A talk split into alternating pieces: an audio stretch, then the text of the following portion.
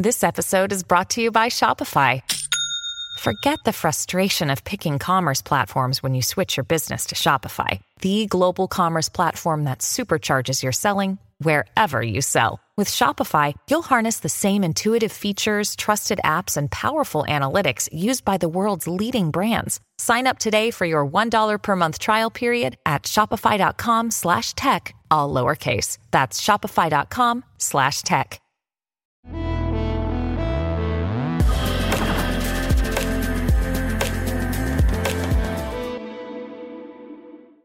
Welcome to Real Vision Crypto. I'm Ash Bennington. I'm joined today by Max Galka, CEO at Elementus, to talk about digital assets in general and specifically about blockchain transparency, bad actors, and ransomware. Max, welcome to Real Vision Crypto. Yeah, thank you very much for having me, Ash. So, Max, before we get started and talk about these topics, let's talk a little bit about your background, what you did before you got into the digital asset space. Sure. I come from uh, two very different backgrounds. Um, I studied both finance and computer science in undergrad, and um, I ended up going the finance route for the first 10 years of my career. So I, I traded uh, different kinds of derivatives on Wall Street at uh, Deutsche Bank and Credit Suisse. Really enjoyed it, had a lot of fun. Finance industry is great. Uh, not what I wanted to do for the rest of my life. Um, so after about 10 years uh, working in finance, I left and got into tech and data science. And from there, the uh, the trajectory of my career path gets a bit twisty. So I've been involved in a lot of different things. I started a real estate data startup called Revaluate. Uh, I built a nonprofit called FOIA Mapper that had to do with organizing government data. Um, I, I, taught data science at uh, UPenn, which is uh, where I graduated from myself um, a little bit of data journalism for the Guardian and other publications. Uh, so that that's really what I get excited about. What I'm passionate about is uh, not something that everybody can relate to, but uh, data and understanding data, working through the data, pulling out the insights, and um, yeah, that is the the weird geeky stuff that I I enjoy doing.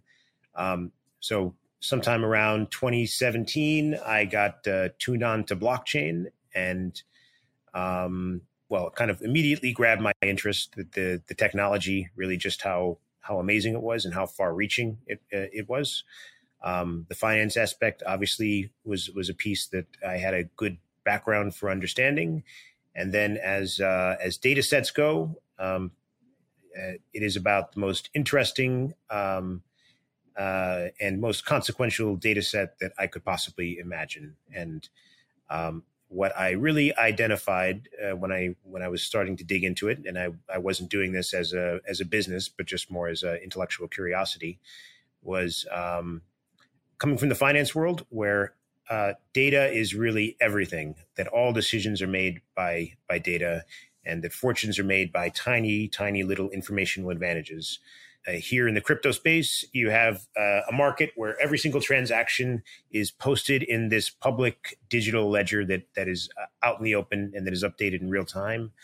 Uh, something like that in the traditional finance world would have been unthinkably, uh, well, valuable uh, in, in, say, my context as a trader, but um, just immensely valuable to the to the industry and to the to the world. Um, had something like that existed in finance and so I, I sort of expected to find the Yahoo Finance uh, equivalent uh, for crypto. Uh, I sort of imagined it would be just far more in depth and far more detailed than what you have in traditional financial markets. Um, and what I found was was very much the opposite, and uh, that there really isn't that much reliable information about out there about what's happening on the blockchain. And in, in fact, even to this day, if, if you want to know something as simple as um, how much Bitcoin is transacted on a daily basis. Um, there are no numbers out there uh, that uh, accurately reflect that or even close. So that's really what we're doing at Elementus. Uh, in a way, it touches on kind of all these different areas of my background. Uh, but um, yeah, if, if, there's one aspect that is really kind of what I enjoy the most and where we specialize as a company, it is in the data science and really um, making a science of understanding what's happening in the blockchain. Another day is here, and you're ready for it. What to wear? Check. Breakfast, lunch, and dinner? Check. Planning for what's next and how to save for it? That's where Bank of America can help. For your financial to-dos, Bank of America has experts ready to help get you closer to your goals. Get started at one of our local financial centers or 24-7 in our mobile banking app. Find a location near you at bankofamerica.com slash talk to us. What would you like the power to do? Mobile banking requires downloading the app and is only available for select devices. Message and data rates may apply. Bank of America and a member FDIC. You know, that's so interesting. This is such a common theme among entrepreneurs. Entrepreneurs very often have a need, an itch that needs to be scratched. They look out there in the marketplace and they don't see it being met. What were some of the data points that you were interested in finding when you started this journey down the data science mm-hmm. rabbit hole in the digital asset space? What were some of the data points or some of the data sets that you were interested in exploring that you weren't able to have access to that really drove this curiosity? So when I started looking at the blockchain, this is when ICOs were were starting to boom. Um, ICOs, uh, for if you for those who are not familiar, in, are initial coin offerings. So it was a way of um, uh, essentially startups, or I think startups might be uh, kind of uh, a bit much to call some of these organizations or groups, but it's a way of fundraising. But instead of issuing equity, issuing tokens and the amounts that these companies were raising were just uh, completely outsized relative to uh, what you would imagine in the traditional world. So you had this is like the 2017 era.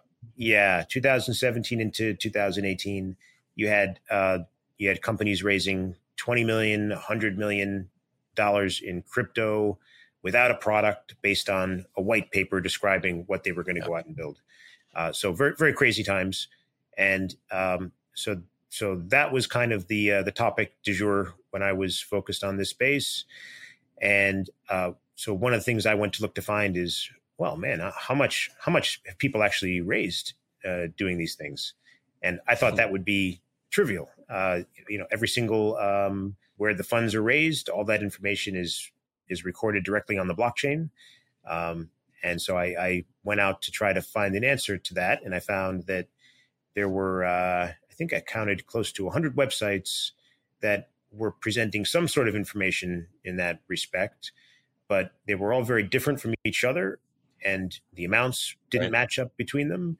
And it turned out that they were all getting it from um, third party reported sources. So nobody was actually going into the blockchain and getting that information out. So that right. was, um, at the time, that was, this is before Elementus, before I was looking at a business opportunity, just trying to understand, like, oh, that's odd. If all this information is sitting right there in the blockchain, uh, why would uh, everybody be going to third parties to to get this? And uh, it turned out it was a really hard problem. I mean, despite, I mean, even uh, uh, I think the starting point was, let me see if I can go in the blockchain and figure out how much this particular ICO raised. Even that was a really hard problem. So this, I spent a good, um, yeah, I don't know, maybe a good month uh, digging around to see if I could if I could come to an answer. Uh, I did, and it was the number I came to was about twice as big as what uh, anybody else had been reporting out there. There was uh, a uh, a data visualization that I put out at the time, um, just just for fun, which uh, made its way the rounds pretty well. So if if you've ever you know, for anyone who's kind of seen a bubble graphic of ICOs over time, um, that was uh, kind of the final product of this one-off uh, uh, project I was working on. So that that was really the beginning of it. Was uh, here you have um, a topic kind of as big as ICOs and and with as much focus on them as as there was, and even sources uh, uh, from large companies, the U.S. government.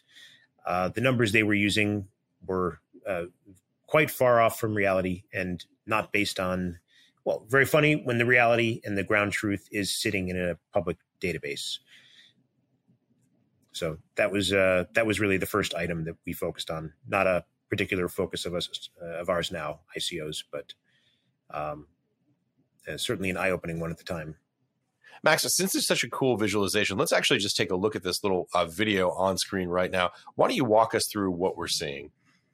Uh, sure. So uh, I'll say that this was um, about the product of about a month of uh, data analysis work. So this was much more a data project than a data visualization project.